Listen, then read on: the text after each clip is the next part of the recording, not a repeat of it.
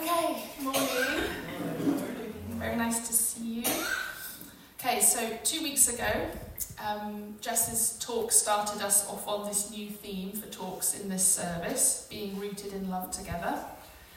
And um, okay, so I noticed there's a nice symmetry, and Jess pointed this out as well with the previous theme, which our previous theme was being human together, right? So being human together, now being rooted in love together, so we can always count on being, we can always count on being together.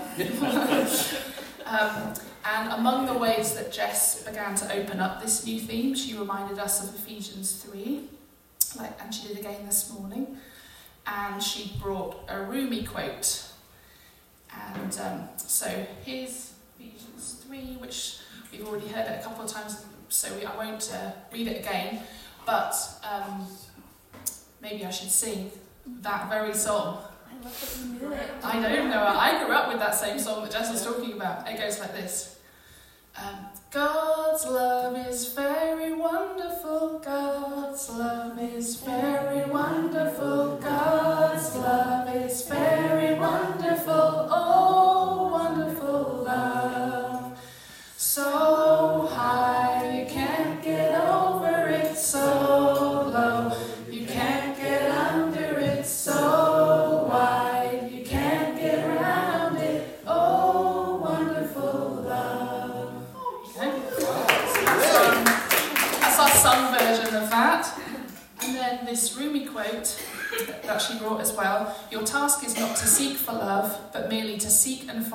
barriers within yourself that you've built against it.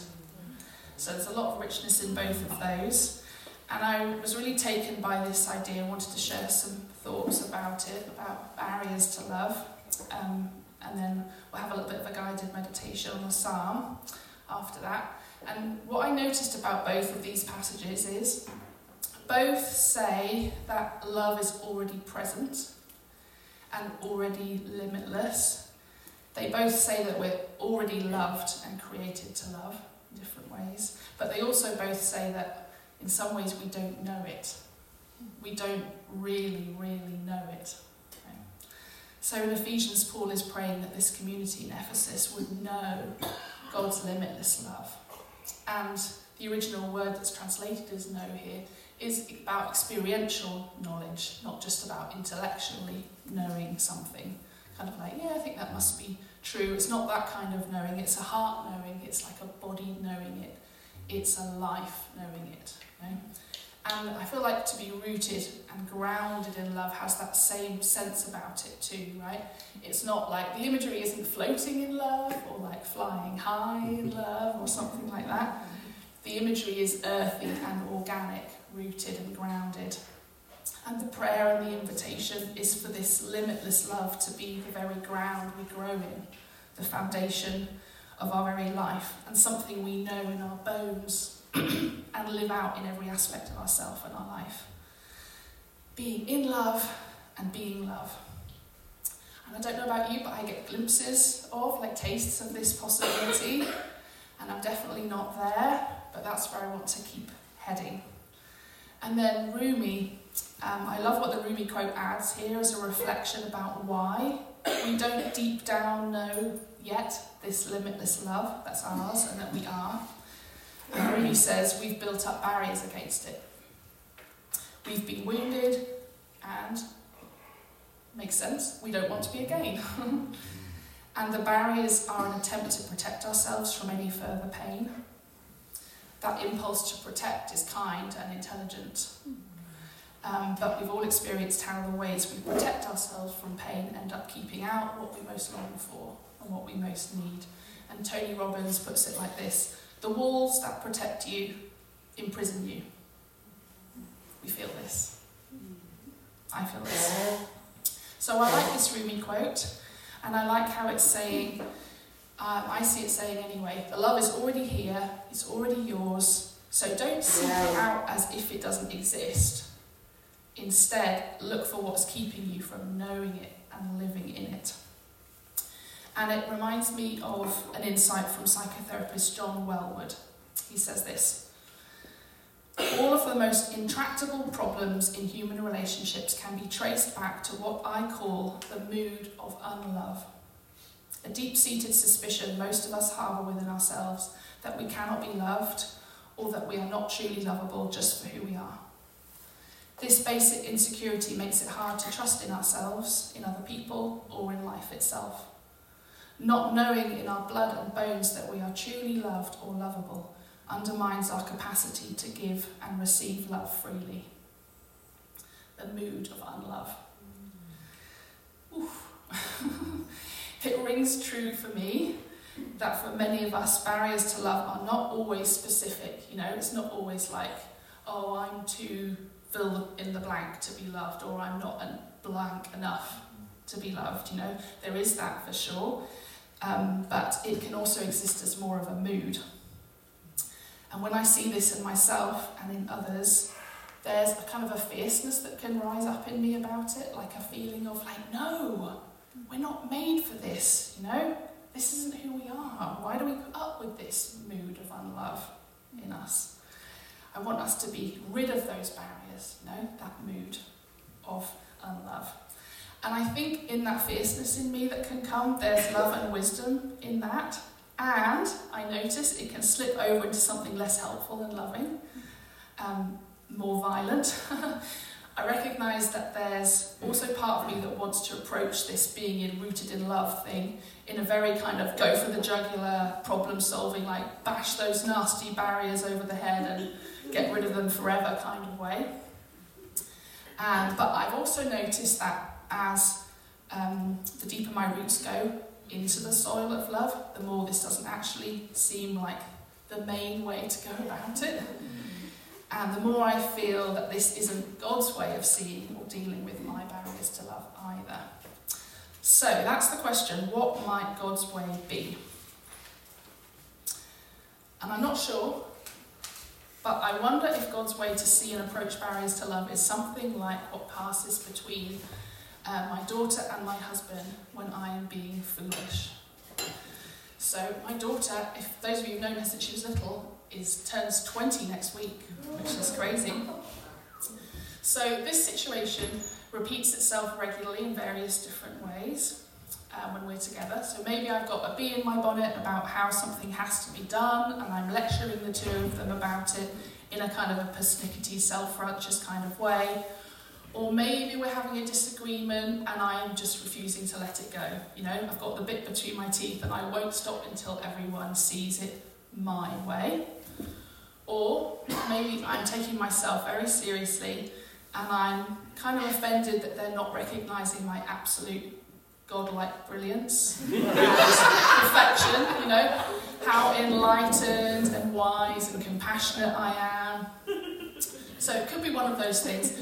But whatever it is, I'm being my messy human self, and right in the middle of it, I happen to notice this quick glance between the two of them. it's knowing, it's affectionate, it's full of kind of restrained humour. Maybe there's a slight lift of the eyebrows or like a little roll of the eyes. Maybe a little upturn at the corner of the mouth. Um, and in the past, and when I wrote this down, I thought that probably means it's going to happen tomorrow. in the past, I've been offended by that shared glance between them when I notice it. Um, wow, I've lost my place. Okay. Yes, but maybe I'm a little more rooted and grounded in love than I used to be because these days, sometimes when I catch that glance, I feel loved. Because I'm suddenly lifted from whatever tracks my runaway train is steaming down, and I see, like, oh look, and oh no. they see me, and they know me exactly as I am. I can't pull the wool over their eyes like I'm trying to. Um, maybe they know me better than I know myself sometimes. And um, but look, they love me. Um, they see me and they love me. And in that moment, I have this split second choice to either keep taking myself deadly seriously and get offended and insist they haven't seen what they see, about me or to receive this love that sees and accepts me as I am. And if I can receive it, then I find that I'm given two gifts.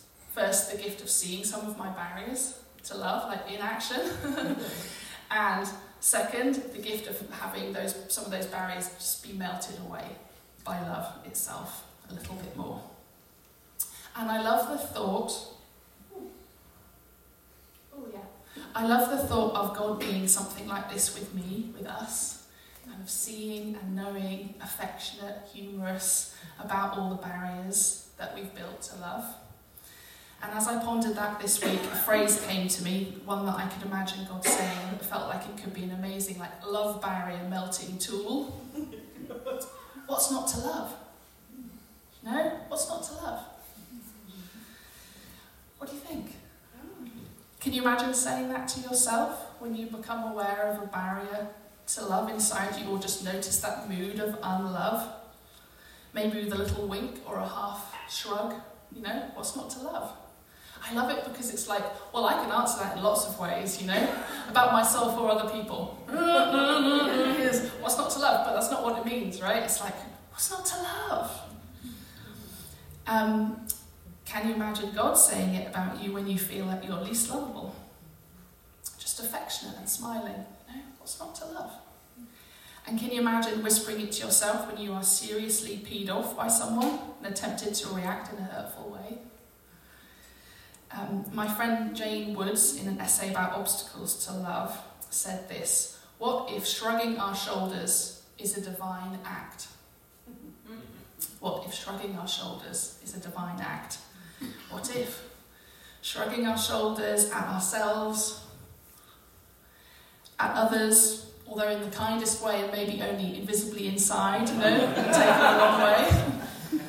Um, in other words, noticing the barriers to love but not taking them or ourselves or our hurt feelings so darn seriously all the time, you know, and I'm speaking mostly to myself because I mean, seriously, not seriously. What's not to love? We are so darned lovable. Yes. and so darned loved. What's not to love? And maybe this is one simple way to respond to all those barriers to love, to respond to them with love. Because if we want to be more fully and deeply rooted in love, then the way to get there, the way to overcome any barriers we encounter, also has to be love, doesn't it? Um, the path to the destination matters, right? And guess what? This is a nice little revelation. When I looked up that Rumi quote online um, to put it in these slides, I found out something amazing that I think supports my thesis. okay. There is an extra part to this quote that often gets left out when it's quoted. So, are you ready for it? Your task is not to seek for love, but merely to seek and find all the barriers within yourself that you have built against it. And embrace them. What? So I see embrace here not as like hold on to them, you know, but as the invitation to meet those obstacles to love, those blockages to love, with love which often in these cases looks like compassion, right? Um, this week, another dear friend of mine, Amy, shared a recent lovely sermon from Nadia Bolz-Weber with me, and I wanted to read a little section of that that I think adds something important um, to these musings. So Nadia says this. I was in a 12 step meeting the other day where one of the old guys, a guy who has been sober for like 45 years, said something so simple and so casual, but something that made me shake my head and wonder what it would be like if we all really believed it. As we were all discussing what our higher power is like and what the God of our understanding is like, he said, I don't know about you, but my God is crazy about me. I couldn't stop thinking about that. For most of my life, I've heard the saying, God loves you but it always feels more like an empty slogan, like, don't worry, be happy, or something. For someone to say, Nadia, God loves you, feels almost compulsory. Like, God loves me kind of because he has to, since I'm one of his kids. But to say my God is crazy about me, I don't know, that's different. And I think that's the feeling I have about what's not to love. Um, there's this wild hope in it that God is actually crazy about me, about you, about us. And as Nadia says, what would it be like if we all really believed it? Um, Jess and I had a conversation earlier this week before I was given this Nadia sermon by my friend Amy, where we had said a very similar thing to Nadia. There we go. So both of us, Jess and I, had had a moment during the week of reading something in a psalm about being entirely loved and delighted in by God. And we had both separately thought, oh, what if that's really true? And then, oh, if I really and completely believed that one simple thing, I think it would change my life. And for both of us too, there was a there was some hope in that thought, like the feeling that it was possible, um, even that it's offered to us. And I think this is true for all of us. The possibility of really believing that we are fully and limitlessly loved is offered to us. And to really believe it would change our lives. I think, I think it's actually possible. but how? it's always the question, right? How? What's our part? And uh, again, not sure, but I have some thoughts. And these are my thoughts. So um, I think there's wisdom in becoming aware of barriers to love, even if it's that nameless mood of unlove, just actually noticing it, naming it, you know? But it seems there's also an invitation to a deeper trust that none of our barriers, even that mood of unlove, are a match for love. Love meets our barriers with love, and we can too.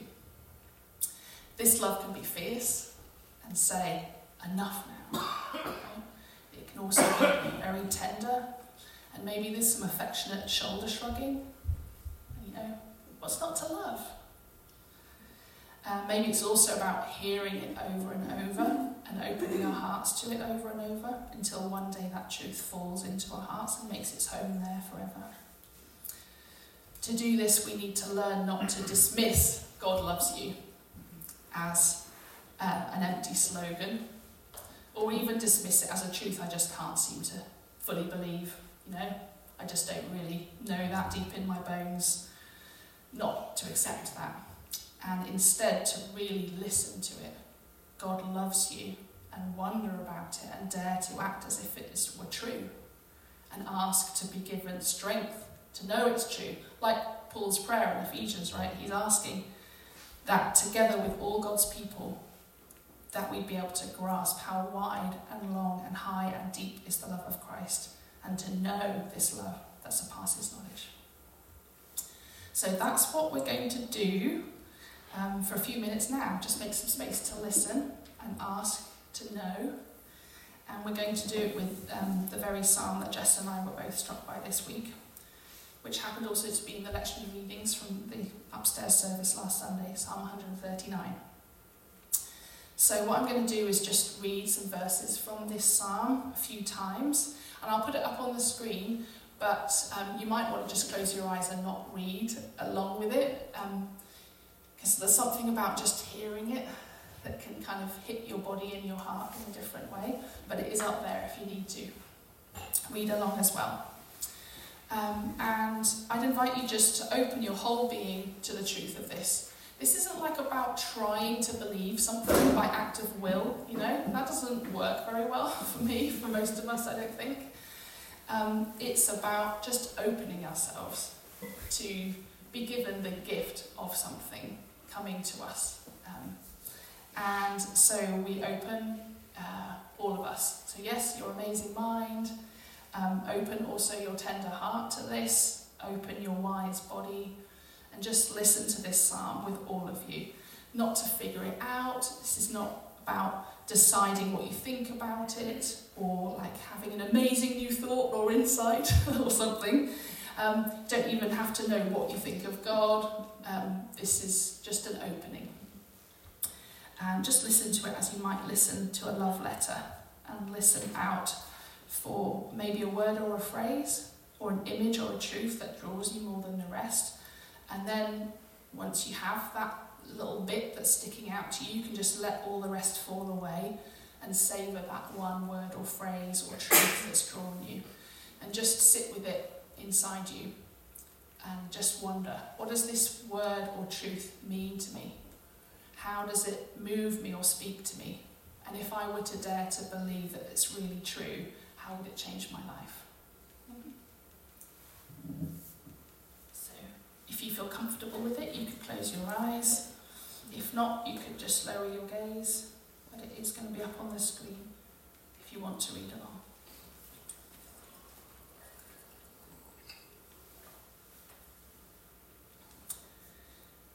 Psalm 139, verses 1 to 14. You have searched me, Lord, and you know me. You know when I sit and when I rise. You perceive my thoughts from afar. You discern my going out and my lying down. You are familiar with all my ways. Before a word is on my tongue, you, Lord, know it completely. You hem me in behind and before, and you lay your hand upon me. Such knowledge is too wonderful for me, too lofty for me to attain. Where can I go from your spirit? Where can I flee from your presence? If I go up to the heavens, you are there. If I make my bed in the depths, you are there. If I rise on the wings of the dawn, if I settle on the far side of the sea, even there your hand will guide me. Your right hand will hold me fast. If I say, Surely the darkness will hide me, and the light become night around me, even the darkness will not be dark to you. The night will shine like the day, for darkness is as light to you. For you created my inmost being. You knit me together in my mother's womb. I praise you because I am fearfully and wonderfully made. Your works are wonderful. I know that full well.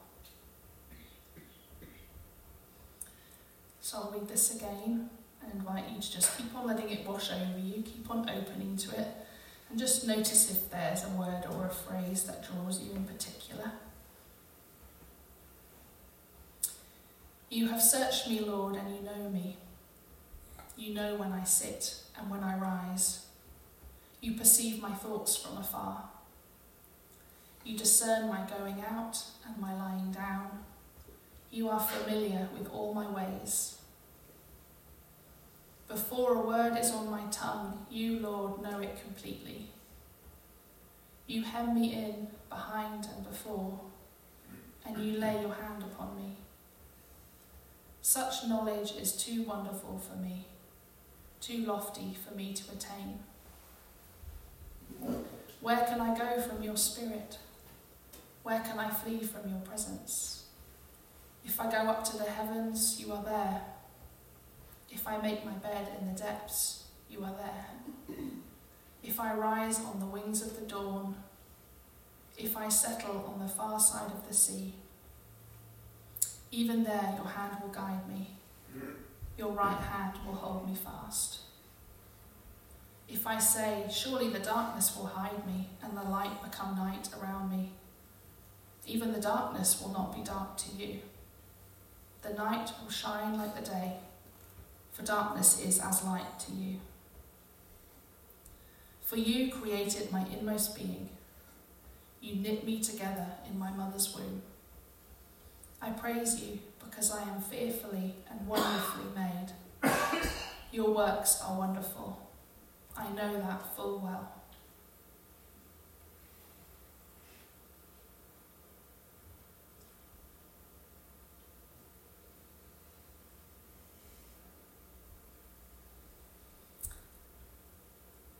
I'm going to read this for us one more time and then leave a little bit of a longer silence afterwards.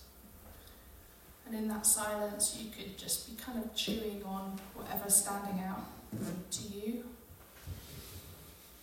opening yourself to it, to what it might mean for you, to what God might be saying to you through it, to how God might want to be communicating what's not to love, and I'm crazy about you. through this to your heart. You have searched me, Lord, and you know me. You know when I sit and when I rise. You perceive my thoughts from afar. You discern my going out and my lying down. You are familiar with all my ways. Before a word is on my tongue, you, Lord, know it completely.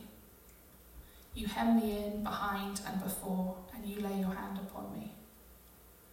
Such knowledge is too wonderful for me, too lofty for me to attain. Where can I go from your spirit? Where can I flee from your presence? If I go up to the heavens, you are there. If I make my bed in the depths, you are there. If I rise on the wings of the dawn, if I settle on the far side of the sea, even there your hand will guide me, your right hand will hold me fast. If I say, Surely the darkness will hide me and the light become night around me, even the darkness will not be dark to you. The night will shine like the day, for darkness is as light to you. For you created my inmost being. You knit me together in my mother's womb. I praise you because I am fearfully and wonderfully made. Your works are wonderful. I know that full well.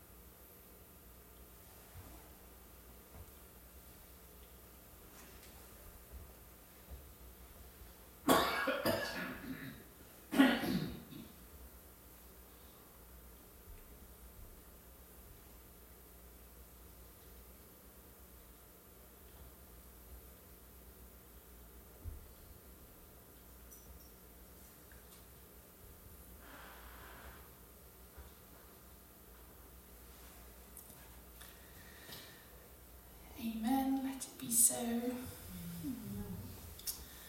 Um, does anybody want to share a thought or reflection or insight?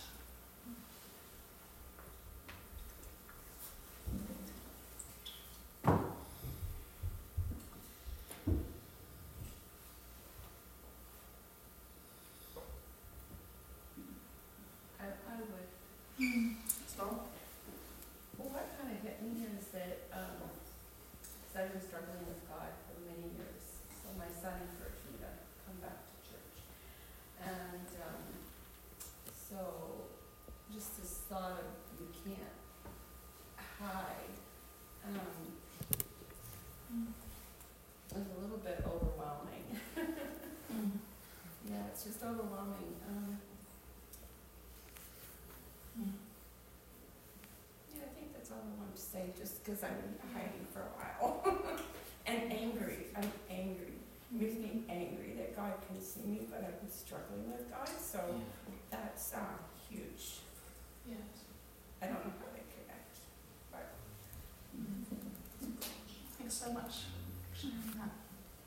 I'm sure you're not the only one that feels like that.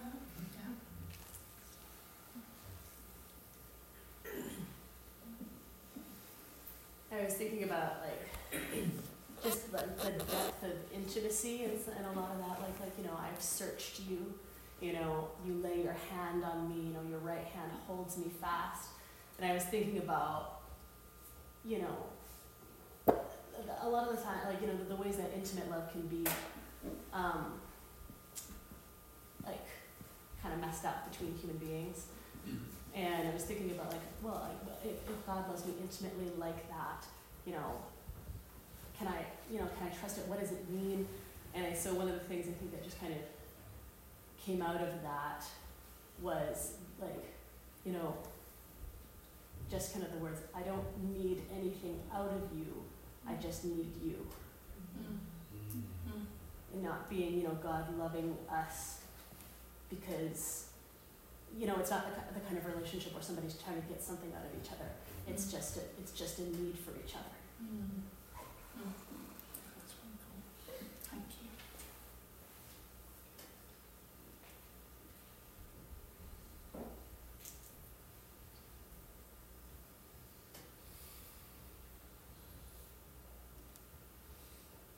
Mm. Adam.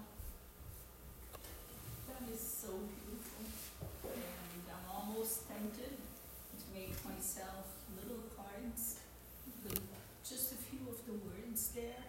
And um, what about love? Yeah.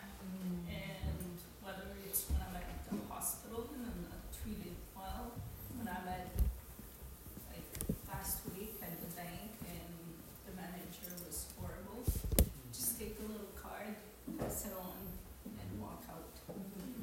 You know, it's like, instead of just walking out, Mm. you know, like I did, just pass a little card and what about love? Mm. Just a few words, little cards that are cute. Mm. Thanks, It's Madam. beautiful, helpful. Mm.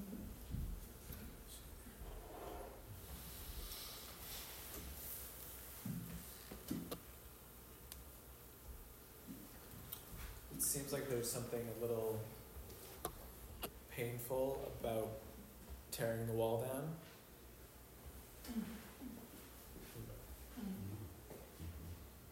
That's a that can be a really hard thing. And as you read it, I was like, oh, this is Mm. uncomfortable. Mhm. Mm. Yeah. Doesn't mean it's bad, but Yeah. it kind of hurts. Mhm. Yeah. Yeah, well said. I'm always inspired when I watch gut wrenching videos of abandoned pets in fields and in dumps and stuff. And you have people who go and look for them and find them. And you see them completely ravaged with all kind of lice and whatever. And then they're cared for and they're bathed and they're, you know, nursed back to life. And then you see them running around like nothing ever happened. And for me, that's, that's basic God's love as also, you know, through human beings. People really know how to love. Some people really do, you know. And uh, yeah, it can feel uncomfortable. Uh, I was thinking about who can separate us from the love of Christ. And it's not a question. Basically, it's It's like, rhetorical. what's not to love, right? It's Yeah. not really a question. Yeah. I love that picture of the abandoned pets being loved back to life. feels like, uh, yeah, I feel a bit like that sometimes. yeah. And it was such a lovely picture of how we need each other for this too. right? Yeah, Yeah. yeah. To be seen. Pick out each other's fleas or whatever.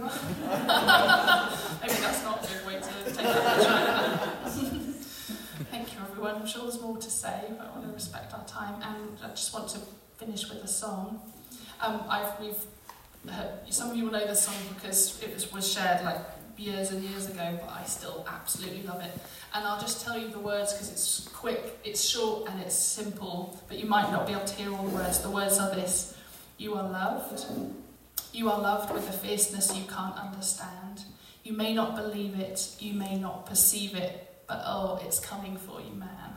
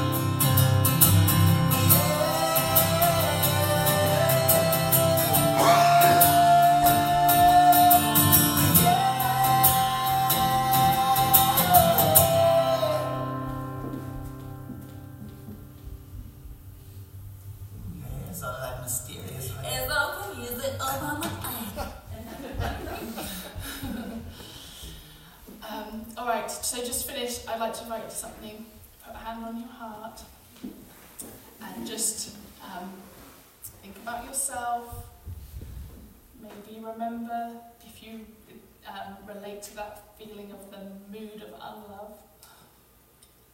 And then just say to yourself, what's not to love? It's about yourself. Let's say out loud together, what's not to love? And then let's open our eyes and look round at each other and say it to each other. What's not to love? What is not to love? What's not to love?